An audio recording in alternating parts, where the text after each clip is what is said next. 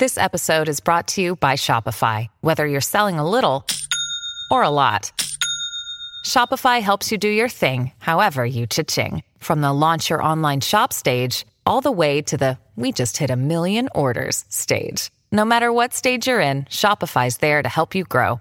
Sign up for a $1 per month trial period at shopify.com slash special offer, all lowercase.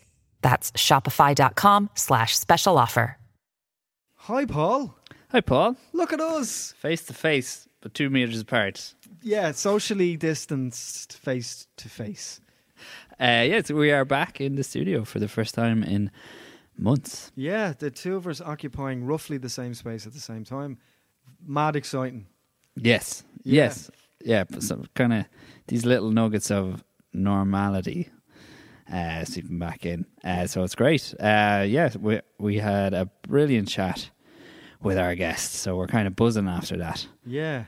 Yeah, who did we have? We had Michael Smiley, the Northern Irish actor uh, from you may you may have heard of him. He's uh, oh, he, he was such a joy to chat to, and um, kind of talking through his career, and uh, we talked about some of the films that he really enjoyed working on, and most recently Dead Still, uh, directed by Imogen Murphy, past guest of the show, and God, he couldn't say enough great things about working that gig. Um, yeah, and being it's been- home, you know. Um, Yeah. i- i- and just a just a breadth of his work. A really good example of someone uh, having a great attitude and being a a grafter and you know and and and just working his way through the system um, and being grateful for it to, to be there to be at to be at the party Yeah. um, and just the, one of the funniest bastards you've Yeah, ever very talked to. funny. Yeah. Um, so yeah, we're we're uh, delighted to have him on. Um, so yeah, we've a couple of things going on and a big announcement. We have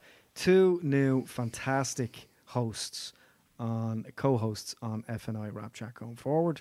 Uh, fro- so intermittent, intermittently over the next couple of months, we'll be joined by uh, Shanti O'Malik and Mia Malarkey, who shall be taking over uh, part uh, part podcasts over the next uh, over the next while.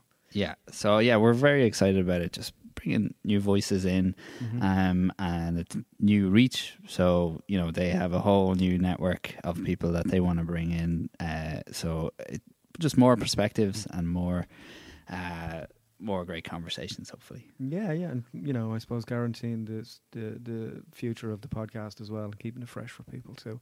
So that's number one. Number two, F and I at home is uh, a couple of announcements today. F and I at home is back uh, in the middle of July with uh, um, Glenn Lab- uh, Leyburn and uh, L- Lisa de Sa Barros. Yeah, I wanted to say that correctly.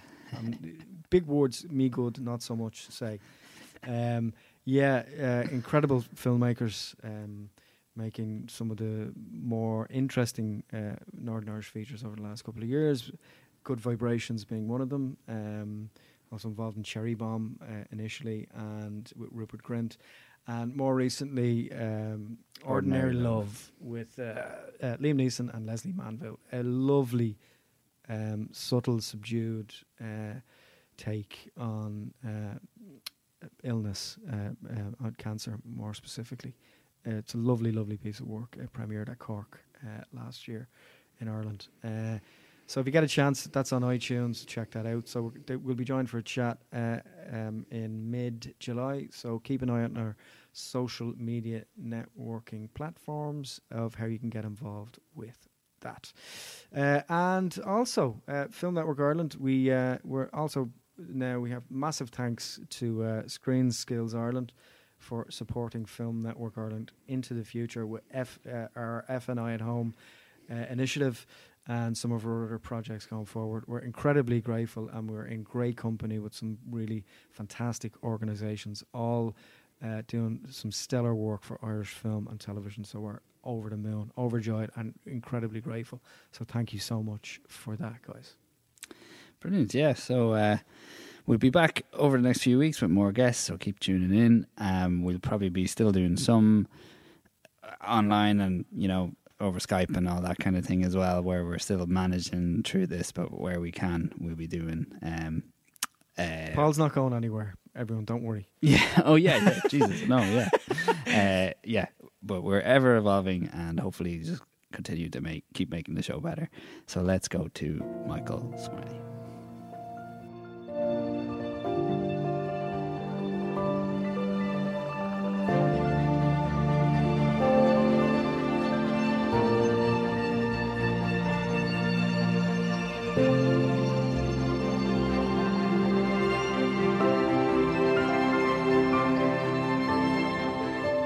So there's two Pauls on the for call just to that make clear?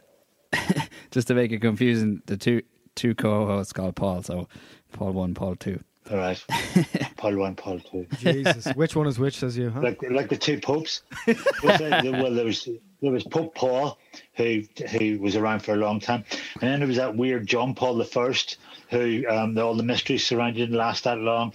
People say he got whacked, and then John Paul II turned up, and everybody loved him so much so that every family in Ireland called their firstborn child John Paul, especially if he lived in, you know, mm-hmm. and it was it just became that name, didn't it? Yeah, yeah. They actually made a documentary about it. I think last year because it's forty years since he visited in '79, and they looked at all these forty-year-old John Pauls and tracked their lives Yeah. and where they were now. I love the idea that everybody went everybody went back home and fucked for fucked for the Vatican that night. Just smashed the granny out of each other. How are you doing? Catholicism in action. where whereabouts are you now? I'm in London. I've been in London uh, for years. Been in London longer than I've been in Ireland. To be honest, thirty-seven Really? years I've been in London. Um, so I'm here in South London in the family home. Been doing lots of interviews today. I've done like five interviews, but I've done them in the back of my van. I've got a camper van, so I went outside and sat in that with a flask of tea and a sandwich that the missus brought me because we've got um, we've got the kids in the house and also we've got an electrician in who's taking the house apart room by room. So I just thought I'll get out of everybody's way, go and sit in the camper van. so then the missus come out. The missus come out and says, "I need the camper van." I mean, for fuck's sake, what for? She says, "I'm driving this old lady to the hospital." All right, fair enough. I suppose that's a good enough excuse. So um, You're like I the- come in and come upstairs to her office. You're like the lady in the van. Yeah, I let my lady in the van. She, hope she won't end up there though.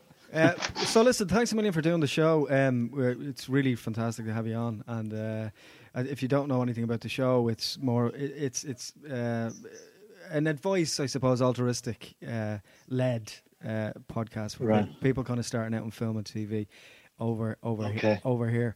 So I might kind of take you back to how it all started. Was there ever a kind of light light bulb uh, moment where you're like, okay, I want to be an actor, or Well, um, no, there was not. There was no fucking Yoda character in my life. I, you know, I grew up in the seventies in Northern Ireland. There was no Yodas.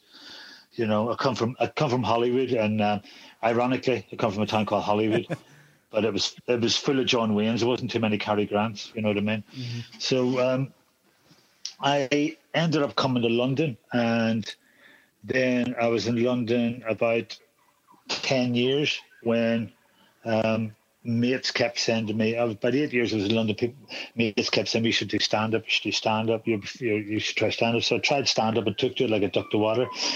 And then when I was doing my building up my my, ed- my material and taking stuff to Edinburgh, it became sort of autobiographical trilogy of plays where I played loads of different characters, and that's where I got the acting bug from. Was from, you know, going up to Edinburgh every year. So for somebody who didn't go to, you know, RADA or anywhere like that, my RADA, I suppose, was Edinburgh every year, going up with a new show or a new play. And then one of my flatmates, uh, Simon Pegg, and a co-worker, uh, Jessica Stevenson, wrote Spaced, and they wrote one of the characters was based on a Northern Irish cycle courier come raver who has uh, is a bit spiritual, has mood swings, which is completely based on me. So asked me would I play it, and I went, yep. And that was my that was the sort of the beautiful mistake of how I got into where I am today. Really, you know. So it's you know it's for me it was I think other people seeing in me what I didn't see in myself. And I think sometimes, you know, you have to go away from your, your, um, in those days anyway, I had to leave home to find out who I was in a way, you know. You know, because you were exotic abroad, you're not exotic at home. I'm not exotic in fucking Holywood. I'm fucking, you know, I'm somebody's kid brother in Holywood. You know, I'm not, um, I'm not this exotic Irish guy. Yeah, well, so Uh, in general terms, what was it like to be Irish initially when you when you moved over? In terms of your creativity, it was dodgy. It was well, as far well, just socially, it was dodgy because there was a war going on in, in north, the north part of Ireland. So um, every time I opened my mouth, I was a bomber, you know. So I had to be very. Uh, I learned a I learned a Cockney accent pretty quickly to be able to order a drink, and then kept my mouth shut for most of the time in the pub, unless I was in, as in friends. But crea- creatively speaking, you know, when I first went over, I you know I hung around with a lot of we. I lived in a um, like a a B and B mm-hmm. for um, the homeless. So it was in this homeless B and B with lots of amazing characters, and we would just sit around and do tell funny stories all day, and then that sort of progressed into trying to write with people. And then was it when I was a cycle courier, um, there was a courier magazine called Moving Target, and I used to write for them, like funny skits and um, life on a bike type, you know, diary type things, and doing these mad reviews of sandwich bars. And then I should have did meeting the, the should have did meeting the babies. The Anthony Bourdain of Holywood, Northern Ireland, huh? Aye, that's the fella. so then I made him. I made him. I was working for the BBC in the in the in the radio, and there was a thing called Weekending. I don't know if you ever know, came across Weekending. No. It was sort of a weekly satirical program on the radio that um, people like uh, um, Stewart Lee started out on, and Al Murray, and wow. those boys, Richard Herring, and all them. Um, they all started out there. They were they were commissioned writers and then you, they would throw out any bits to non-commissioned writers. And I got, so I my mate managed to get me into the non-commissioned writers bit, and I because she was the secretary to Harry Thompson and Armando Iannucci, who were the producers, and I got two one-liners on and got paid, which then made me think, fuck, maybe I can do this shit. Yeah. And then um, around that time, one of my mates who was trying to write with was just going, mate, forget about this. You're a stand-up. So then he pushed me into stand up, and that's how I ended up being a stand up comedian. Went to, with him, went to a comedy club called VD Clinic, and uh, I'd rang up to try and get an open spot. and they said, "Oh no, um, we're we're full this week, but you can come and have get a lay of the land if you want." There was a guy called Kevin Anderson who was Jo Caulfield's, who still is Jo Caulfield's husband, and he. Um, so I went down with my mate Stuart, and we're standing at the bar, and then um, Kevin come up to me and went, he's quite a brusque Glaswegian. Came he says, uh, what did I say to you? And I says, oh, you didn't have any spaces, but to come down and get a lay of the land. And that's why he put me on the guest list because I thought he was going to ask me for a fiver. and, and uh, he went, uh, all right. And he went away. And then he came back and he went, uh, somebody's dropped out. You're on first after the break. Fuck. And I just shot myself. I shot myself and I was on first after the break. And that was, a. and I couldn't sleep that night. It was one of those moments you, you sort of, step over an invisible threshold, going, or a, like a Narnia moment where you just going, I'm in this other place and I'm not going back, and this is where I'm going to go. I don't know what it's dark. I don't know what the fuck's going on, but I'm going to go through this and push forward and see where that takes me. And within a six months, I'd done newcomers competition in Edinburgh called So You Think You're Funny. It was a split decision between me and Dylan Moran. Uh, and then they gave it to Dylan and I came second. And then I got Comedy Store, uh, TV, all that out of it. Just my career just went through the roof. Do you miss that stand up, or do you, do you ever think about going back and doing a bit more? Um, I think with stand up, there was a point where I when I stopped stand up, which is, I think you got to tell the universe who you are, you know what you want, mm. and I was doing I was doing uh, I was doing a lot of stand up and a bit of acting, and I was doing a bit of stand up and a lot of acting, you know. And then there's a point where you got to go, look, I've got to stop this because I'm only really doing the circuit. And if I'm brave enough, I could make probably make a living out of the acting. And there's people on the circuit who are just doing the circuit and they need the money. So I, I always hated, you know, comedians who'd become actors and then come back and would do, you know, just steal the show or steal the money of a working actor, you know, mm-hmm. so or working comedian rather. So I was a bit. I knew that um, con- my social conscience wouldn't let me continue. Otherwise, you go down you go down the one man um, show road. You know the what Dara does or yeah, Ed yeah. Byrne or whatever does. You know um, Tommy Tiernan does, which is it's all very well and good, but you've got to devote yourself to that and then not take any acting work. Or devote yourself to acting, and you you got to let if acting comes through, and you got to cancel the, the tour. So I thought, now fuck it, I'm to go. For, I'm um, to go down the road of acting full time. And also, it's, it's a bit more. I think it's a bit more dignified for an older man to be an actor than to be a stand-up comedian. I'm, being honest. Yeah, yeah, you've got that right. Was there ever? Um, I mean, do, do you ever feel comfortable? Do you ever get to a point where you feel comfortable actually calling yourself an actor or a performer? Yeah, yeah. I mean, what Yeah. was what was it for you? Was there a was there a you know a gig or a point where you're like, okay, now I'm comfortable at dinner parties or fucking whatever to say, you know, Well, I think it was I was always a guy at the dinner parties cracking jokes and taking the piss anyway, because that's the fucking Belfast way, the Northern Irish way. You know what I mean? Especially in England, you know that's such fucking it's such um, a, ri- a, a- rich vista, you know.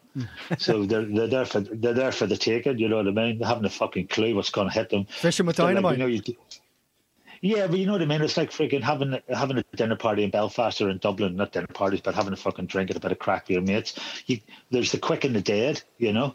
Yeah. Uh, and and if you're not funny, you're going to get fucking crucified for it, and they'll make that'll be the running joke for weeks about you being not funny. So, you know that the so to go to England, you know, even the Cockneys couldn't fucking keep up. So that wasn't a problem. It was more um, admitting to myself that it was something, you know, that low self esteem or that imposter syndrome. Um, but as far as stand up is concerned, I was I, I was always proud of being a stand up as an actor because I hadn't, you know, uh, went to RADA or anything that dear, you know, and I'd come from the world of stand up. There was definitely an imposter syndrome. And then I did my first film with Ben Wheatley, which is called Down Terrace. And uh, I, I got the chance to improvise a lot there. And within a, only done one day's filming with them. The, the film only took eight days to make. And I came away from that going, fuck, that was good work I did.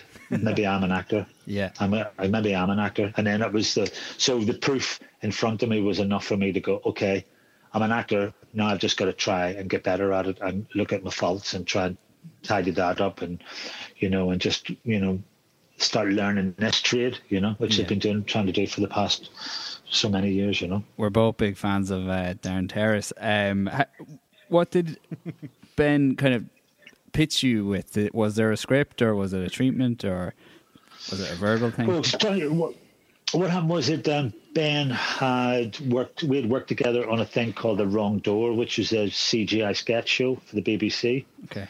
And there was a there was there was weird things like little sketches, long sketches, episode long sketches, you know. And there was an episode long sketch called The Train Pirates with Brian Blessed, and it's all a bit strange. And um, Ben, yeah, he was a fucking he's a, anyway a weird man. Go on, you know you want to tell that story.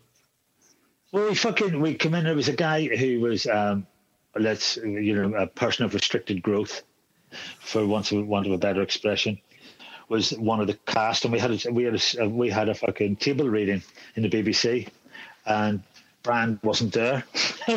Brian turned up late, and we're all sitting around, and Brian sort of comes in like, "Oh, here you fucking are," you know. And we're all sitting around the table, and then Ben uh, says something about the script. What do you think about the script? And Ben, uh, uh, Brian Blessed looked around the room, I made some comment about the script, but then pointed at this bloke and said, "You better keep that little fucker away from me. I'll be, I'll throw, I'll throw him off the caboose." and we're like, "Right, okay." Everybody was a bit like, "Okay, that's a bit strange."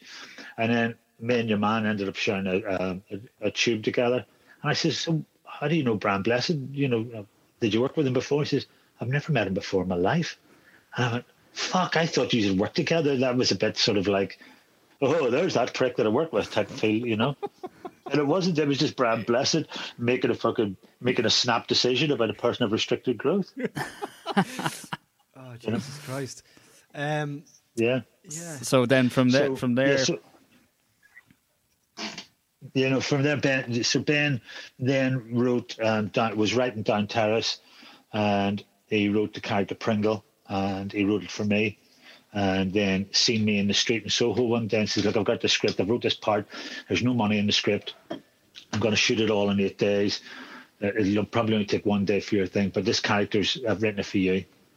And I went, yeah, yeah, you just sent it through to us. So he sent it through to me, and I just fucking loved it. Pringle was a was a gift from the gods.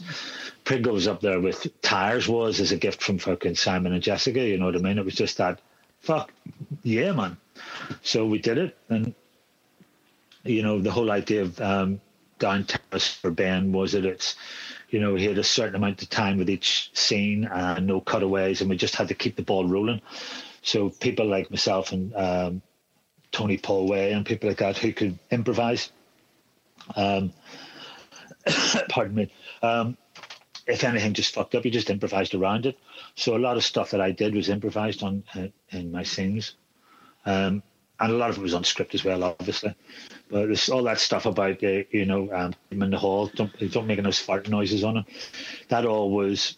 The, you, have seen Down Terrace, haven't you? Of oh course, yeah, yeah, yeah, yeah, Right. Well, when I come in with my son, that's really um, the two Robs. Um, that's his daughter and that's his granddaughter, right? Okay. So when I bring that the my son into the room, she jumps up and goes Gampa and runs towards her fucking her, her granda. So he has to pick the child up. So then I start talking to Rob to try and for the camera to pan away from that to try and calm the, the kid down and get the kid out of shot. And then the behind then the camera was on me and then the dad handed the daughter the the son to Rob and then I had the scene with the dad about the brick hitting the kid in the head with a brick story. And then when I when I turned around, Rob was blowing raspberries on his daughter's belly, and I went, "What are you doing?" So I just stayed in character. I said, "What the fuck are you doing?" You know, don't be doing that, mate. And if you're going to play with it, play him down the hallway. Don't take him into the, into the into the bedroom or anything. Which was another another way of saying fuck off out of the out of the room and let me let me do this scene. So um, so that's that's that was all just playing, you know. So I think that was one of the things where I think Ben and Laurie Rose must have went, all right, okay. Uh, Andy Starke must have went, okay, well, he knows how to deal with a rough ball. And I suppose that the years of stand up in a rough crowd and improvising around your set and stuff like that come into play then, you know. Is it rare that you get to improvise like that or have that kind of freedom? Yeah. Yeah, especially TV. TV, the the writers on set, fucking, um, you know, protecting his his precious words. Yeah. You know.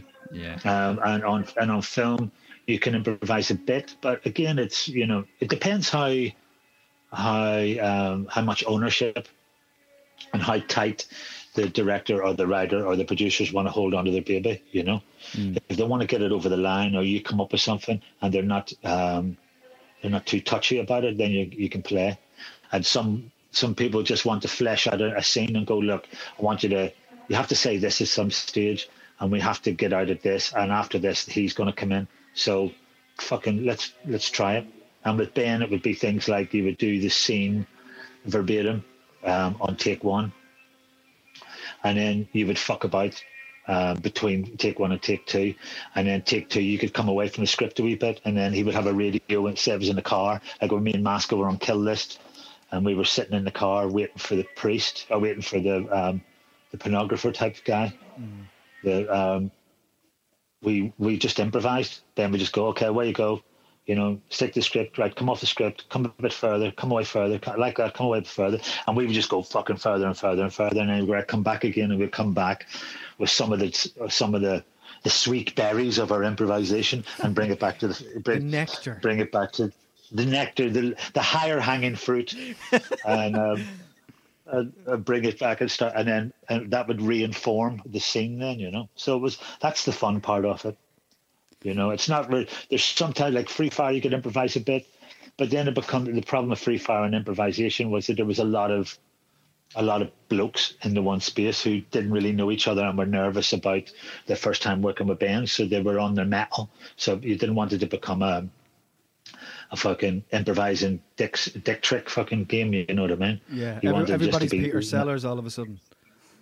Yeah, and you know, when I look back at some of Peter Sellers' stuff, he's ruined some fucking films. Really? You know? yeah, I think you know.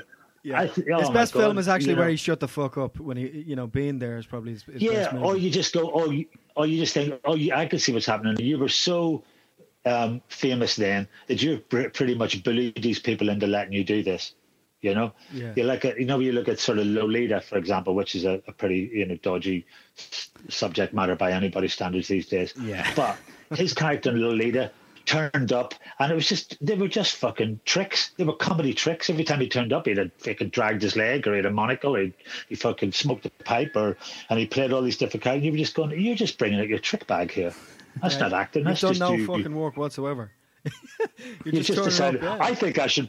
Yeah, it's, or, I think I should play him like this, and you go. Or could you imagine that that other one where he's, um, you know, the one that's oh, what's the one, the famous one he did? the party. That is it? was the the Kubrick one. Oh, uh, uh, Strangelove. Yeah, that as well. I, I find I think it's unwatchable. Mm. I watch him and just go. I could just see him just beating the shit out of the scenes, chewing the furniture up. Every fucking technician and actor must have looked and go, "God, is any chance we get a go in a minute?" you know. Yeah, p- passes the ball. you know, when you're finished with that script, can I have? Can you regurgitate it and I can do my bit then? Do you when you've been uh, kind of you, you kind of said you're in the right place at the right time on, on certain stuff. Like how how as an actor, like what's the best way of surrounding yourself with good people and Without being, choosing a, the right without being a sycophant. Yeah, I think I think you know there's so much you know right there, I think the problem with a lot of um, young people trying to get into the business that I'm in is that it's it's become a more of a a middle class thing you know what I mean? It's there's not too many outlets for somebody from the flats yeah, or from our to um, to get seen, you know. And I think the only way to bypass that is to use the technology that's around you, like your phone and your laptop, and find you know find them. And, and anybody like anybody that ever asks me if I'm at a, like if I'm at the Fleadh, the film, the Galway Fleadh, or whatever, and people ask me what how do you, what do you do, and I go well, you know, what do you want to be? You want to be an actor? Do you have a mate who wants to be a director, yeah. Do you want a mate who? Have you got a mate who wants to be a cameraman? No, get one. Mm-hmm. If you've got a mate who wants to be a scriptwriter, get one and start your own little group and start fucking getting ideas together and put them on, write them and put them on screen and improvise them and get a YouTube channel and Vimeo and whatever and start making stuff and start putting it out there and start using Instagram and um, Twitter and Facebook for these things. Stop And, talking about you know do if it's and just be it. You know, keep being it until the point. You know, stop thinking, "Fuck, I need to get to this place before I'm successful." Don't look up. You know, snap. The best uh, um, advice I was ever given was snap off your wing mirrors, and that was given to me by Addison Cresswell, who used to own Open Mic and Off the Kerb, one of the big agencies, who died. God rest his soul. But um, me and him used to meet up and bump into each other in Soho Shebeens at four and five o'clock in the morning, and we'd be sit, standing around and putting the world to rest. And you know, we had a, we had a bit of banter one night, and he said to me, um, "You um, just snap your wing mirrors off." And I just thought that was a brilliant analogy. Mm-hmm. Just concentrate on what's on, on what's concentrate what's in, in in the other side of your windscreen. You know, what if you're looking in your wing mirrors or looking in your rear view mirror, you're slowing down, you're taking in other people. It's that's you're not their journey, you're your journey. So do the stuff that you really want to do. If you really want to do it, you'll do it, and you'll find people around you who want to do it. You know, Yeah. and you know, go to festivals and talk to people. Find yourself in environments where it's okay to stand around and talk like this. Do you know what I mean?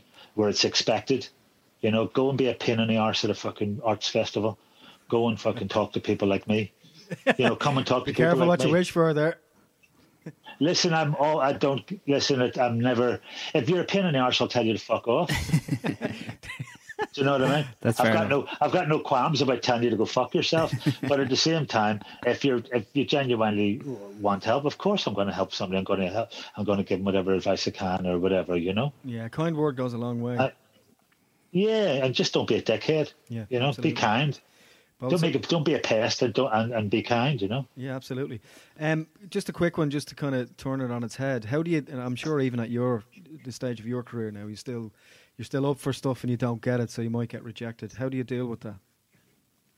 That's hard. Um, it's hard. Um, it doesn't get any easier. You know, I've been rejected for um, some good stuff over the past couple of years that I thought, oh man, I, I, I want that one, Fuck yeah. and and then didn't get it, and you know, um, you know, and just just got to remind myself is what I, I I was told something in, uh, when I first started out was um, spend your money on the way in, don't spend it on the way out. You know, which is, you know, spend your money on the way on your way into the audition, which will give you the impetus to learn your lines properly and fucking present yourself in the best possible way, yeah. not talk too much, not gabble. Um, present your your your your work how you perceive it in the best manner and use that energy. Going fuck I really want this I really want this. And then after think, say thanks very much that's great. Just rip it up like a fucking used um, scratch card and get on with your life. And if you get a phone call great. And if you don't get a phone call hopefully you forgot about it. Yeah. You know? I think it's what you know there's that your man that's in uh, Breaking Bad who was also who was in Malcolm in the Middle. Bryan His Cranston. Name, terrible names. Yeah, Bryan Cranston. What a great! He's another. He's a prime example of somebody who got it late and has got all the fucking energy and all the talent and all the fucking kudos, and he's cool as a he's cool as a breeze. And he said, um, "Don't go in to get a job. Go in to do a job." Mm-hmm. And I thought that was really interesting as well. So it's about, you know, if you go in and you don't get the gig, it was because you know that wasn't how they perceived it or that's how it was it wasn't how you, you weren't meant to get it that way. But it's not because you're shit. It's just because your vision wasn't the same as their vision. It just mm. it doesn't mean you're shit. So don't let that side of don't let that um, the poison fucking um, element of your brain tell you that shit that low self-esteem stuff going yeah you're what you're shit mate. What are you bothering for? All of that is just that's low self-esteem. Yeah, you're fuck, there for a reason yeah, fuck him, fuck him, and the arse set his hair on fire. you know, um, but that, you know, just you know, just keep going, and you know, don't stop until a miracle happens. The, it's going to it's going to turn up. It's going to turn up. You got to keep at it. Mm-hmm. And you you know when you fucked up an audition, and you know when you've smashed it, mm-hmm. and if you've smashed it and you haven't got it, it's not because you were shit.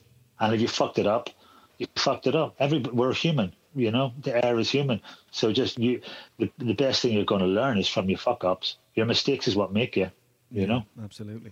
It's a, not your vic- It's not good, your victories. A good a good audition is its own reward in a way. So you know, try and master what you can yeah, in that room. Go in, yeah, and go in and leave them with something to think about. Do you know what I mean? Go, go in and, you know, I remember like I, I've had jobs where they've just come out of the blue, right?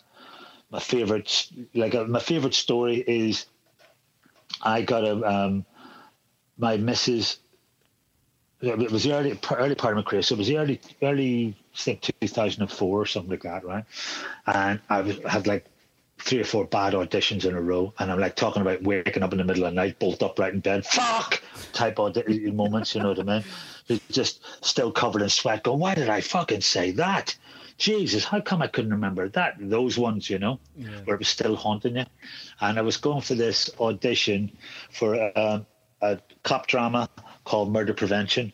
Um, uh, I was playing, I was auditioning for the undercover guy in the in the squad in the murder prevention squad, right?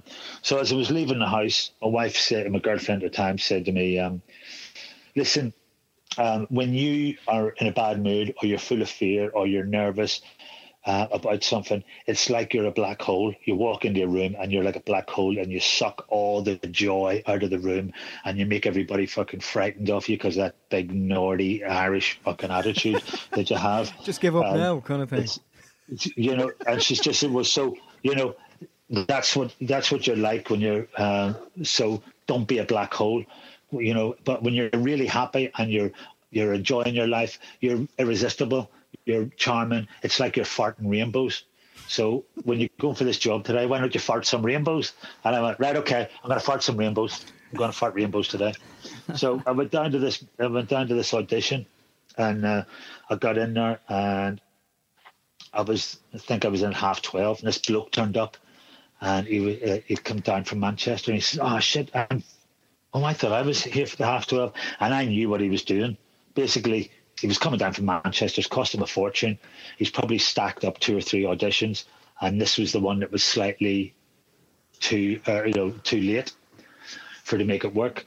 So I looked at him and I went, "Look, listen, mate. Um, why don't you take mine and then I'll I'll go and come back." And she, the receptionist went, "You sure?" me, "Yeah, yeah, yeah. Don't worry about it." So I give it to him, farting rainbows.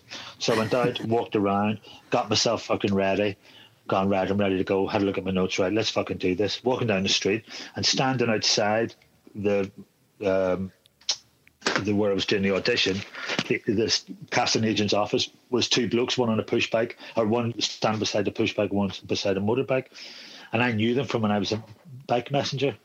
Mm-hmm. And Keith, and I said to Keith, "How fuck, how you doing?" And Keith, "Well, I'm not too bad." Jamesy, do you remember him? Yeah, fuck, Jamesy, how you going?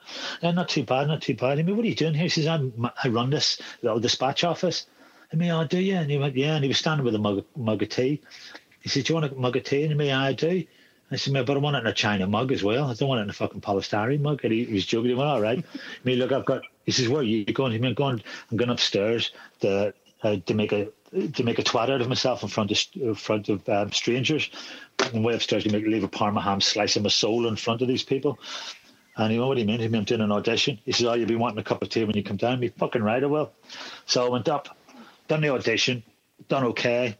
There was uh, Justin Chadwick, the director, and there was Eleanor Green, the executive producer, and there was the a casting agent, and I fucking done a good enough job, and I left, right? And on my way out, I was talking to the receptionist, and then I go down, and Keith's there, and we're standing having a chat, and um, I went to him, uh, what about that cup of tea? And he went, oh, fuck, I forgot. And James, he says, can we stand in the sun? So we walked out, and we stood on the other side of the road uh, where to catch the sun. Uh, Keith fucking brings me the cup of tea. So next minute, I get a phone call that afternoon saying, um, "You've got the job." So I was like, "Fuck, brilliant!" So I went to the cast and crew reading, and I get there early. And um, Justin Chadwick, the the director, comes over to me. Goes, "Oh, Michael, thanks for taking the job." And I went, "Fuck me, you've given me a big break. What are you talking about? Thanks for taking it. this is a, this is brilliant. Thank you." He says, "Oh, but mate, you have been dining out on your audition." what do you mean? He says, "That day." Mean, yeah. He says, well, what happened was, you know, you've done a good job. I'm fucking thinking, this is the guy, this is our undercover guy. So you leave, and I went, up. yeah, what do you reckon? He says, I'm not so sure. Yeah, maybe, I don't know. so I says, uh, he, he says, oh, where can I have a cigarette? So the casting agent said, go to the front of the building and open the window and just smoke out the window because the next the next client coming in. He says, so I have uh, done my roll up, opened up the window, looked out the window, and you walked out and just fucking walked straight over the two blokes and started talking to them. And I went, fucking look at that. He just he just fucking merged into society. So I run back in to get them.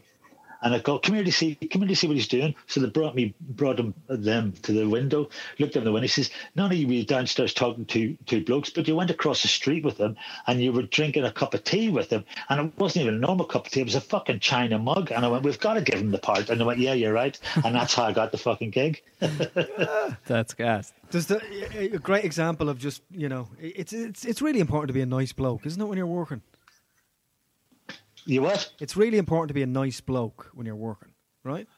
I think so. I think it's. Uh, I think. Um, I think being a dickhead is quite a lonely place to be, and you've got to be quite dedicated to it, or you've got to be quite, or you you've got to be quite fucking, um, you know, insensitive to what's going on around you. You know, it's it's it's hard work being a fucking arsehole. It's a fucking it's a vocation, isn't it? Yeah. Yeah, it's a lot easier you know to just I mean? turn up and be yourself and be just be nice, be yeah. kind, man. Yeah. Just be kind. You know, it's hard enough. Like we we done um, Dead Still. I was there. We were there for like two months. I think doing Dead Still, maybe more. Yeah. I was the main actor. I was in every day. I was in every nearly every scene. You know, and there were quite you know quite long pieces of dialogue. Yeah. But you know, and it was perfect opportunity for me to play the fucking the you know the wounded fucking hard done by actor or the fucking you know playing Johnny Big Bollocks about it. Yeah. And it didn't. I consciously decided that I was going to fart rainbows, that we were going to uh, going to bring the love, and it, because you know it's not lost on me that costume, makeup, um, the sparks, the the chippies, the fucking grips, um, the catering, all of that um, transport, all get there fucking a couple of hours before you, and they leave a couple of hours after you. Yeah. You know? Yeah, yeah. And you fucking there and you be kind, man. The runner's just as important as the producer. Everybody's doing the job. We're all in it together. Let's do it to the best of our ability. And I'd bring my boogie box in and we would dance and sing in the morning and have a fucking laugh. And every we hugged each other and we had a fucking laugh and we worked hard. And those moments when you wanted to tell everybody to go fuck themselves because you got a relationship with them now, you bit your lip and fucking realised it was you just having a bad moment and you let it pass. Yeah. And everybody has bad moments. You just fucking let it pass, man. Don't make it. Don't make an issue out of it. You know, be kind, and that was one of the most enjoyable experiences I've ever had. Was working on um, Dead Still because you know to be back home, to be trusted to be number one on the call sheet, to be working in Dublin, you know, to be working with a crew, the, uh, the cast and crew who were just bang on it, man. Everybody was fucking bang on it, and having these great actors turn up, but having this, just everybody that was doing their job was were all brilliant at their job, and for me as a, as an emigre, you know, somebody who's lived in London for so long, to be standing in a field in a sunny afternoon in Ireland with people from all 32 counties, all taking the piss out of each other's counties, all fucking having a laugh, just made my heart swell. And on act, on action, everybody just fucking throwing themselves into it, everybody trying their best for you. And, you know, I loved it. I, and, uh, um, you know, maybe I'm just a sentimental old fucking emigre, but that really sat with me. And I loved, you know, that idea of having so many women on set as well.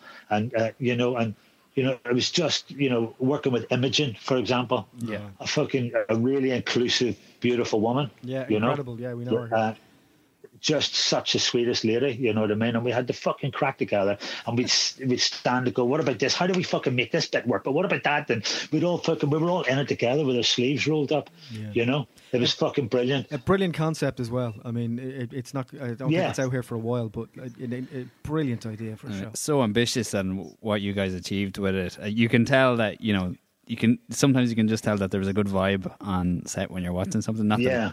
that But also, you, you hope, yeah, and also you hope that, because sometimes you can have a good vibe and it turns out to be a fucking shit show, right? you know? Yeah, yeah. yeah, it's too much of a holiday or whatever, you know. But it, uh, you know what I was, what I was getting was it was hard work. There was a lot of rewrites and there was a lot of things changed and there was a lot of things done on the hoof because it was a new, it was a new idea with a new writer and a new concept, and he was being brave about, you know, that mixing of. You know, mixing comedy with with a bit of gothic, with thriller, with a bit of horror, with in in, um, co- in a costume drama in Victorian fucking Dublin. Yeah. You know, that's, you're you're uh, you're you're not taking stuff away. You're adding stuff. Adding there, adding. you know. Yeah, it's uh, like it's and, and a testament to it because it's traveling already. You know, uh, which is incredible. Yeah, and I think to then have it where um, everybody worked. You know, if everybody done their job. And my job was to what I did. I did it to the best of my ability, and what I brought to it in the sense of off camera, I did it to the best of my ability. I made a conscious effort. It was a conscious decision through prayer and meditation every morning to be kind today and to you know bring the love and work with love. Because if you don't, if you either live live in love or live in fear, and fucking, you know, I've worked on productions where the lead actor's a fucking dickhead, and everybody's tiptoeing around him or her, or the producers are tip- tiptoeing around him or her, and the food's not good enough. And the fucking the you know they want to travel in their own car and the the their freaking um, their accommodation isn't good enough and all of this you know what I mean and tantrums all over the place. I don't need that man, and I'm certainly don't want to be the guy that brings that. yeah, yeah, yeah. Bring down the You whole know? crew. Trickles down, I Oh guess. Oh fuck that! yeah, yeah, Yeah, every, then everybody's going all right. It's a lonely place, as I say. Being a dickhead's a lonely place. I feel sorry for them. yeah. Yeah, Lead, lead think by fucking- example. Lead by example. But just you know, it's that point where you stand around. God, one of my things was if you're looking around at, at the end of the first week and you go, Jesus, this is brilliant. There's no dickheads on this set. There's a good chance you're the dickhead. Come here before we let it's you. go. I'm, I'm not the dickhead, am I? So before we let you go, I can't. Uh, it'd be remiss of us not to bring up. My name is Emily. Um, very special. Oh, Very special project, Oh. uh, and it's very special. oh, you're going to make me cry, man. You're going to make me cry. I was, yeah, that was just again something else. That was again something that man. yeah. And I, the, the thing about my name was Emily as well was that came. I think I got the script at like three o'clock on Easter Thursday or something, you know, Right. and I read it. Uh, I can't I called my agent straight away to say, "Look, fuck, uh, please, please, I want to be in. I want to be in this."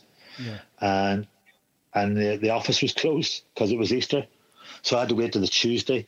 So over the weekend, I'm reading the script, and then I realised there was um, two atta- two other PDFs on the on the email, and I looked at them, and it was fucking, it was Simon's story, and I hadn't a clue, I hadn't a clue that he had motor neuron. Yeah. It wasn't in the writing. I, I, was in love with the writing, and I found it had in neuron, and then, and then it, it, mentioned it's not dark yet. I bought the fucking book online. I bought the um, the Kindle off it, read it, just blew my mind, blew my mind. So then they, they flew me out on the Tuesday to uh, Bray Studios, where I, I, met him and I met the producers, and and he was just surrounded by these women just these amazing women, like a like a fucking Gaddafi's Praetorian Guard. You know what I mean? And, Liz Gill uh, being one of them, I believe. Yes, yeah, they were just amazing, you know. And and he was in this room, but they couldn't get the machine to work. You know that he that um, he talks through. Oh. And it kept glitching, kept glitching. so I just spent 45 minutes just fucking talking at him about what I thought of it and what uh, you know what I was thinking of. I'd like to uh, if uh, you know if he was to give me the job, I would fucking love to work with him. I would love to work on this. It'd be an honor. What I loved about the script, what how I seen the da, you know, blah blah blah blah blah. Just talked and talked and talked, and then it got to the point where I had to fly back. And um, so we were sort of in the basement of Bray Studios, and, and it was one of those old fashioned lifts that takes you up to the first floor. And I'm standing at the lift, and with um, I can't remember which producer it was now, but we are just standing. Look, I think it was Catherine, Catherine and we're just yeah, and we're just standing sort of looking at each other and say, "Well, fuck, I don't know how that went." And then his machine came on, and I heard his voice just go, "I fucking love him." went, oh, oh my god! That's oh my god!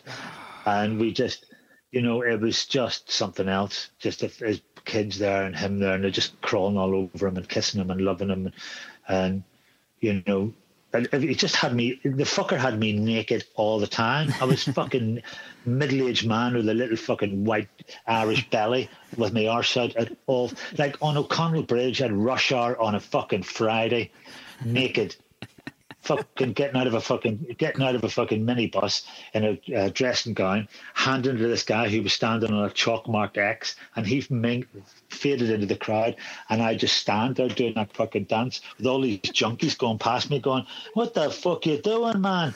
What are you on, man?" And this girl, this fat junkie girl kept, street girl kept trying to grab my dick, going, "Give us a go on your Mickey, give us a go on your fucking Mickey. Come here to me. Look at this. Would you look at him and the Mickey?"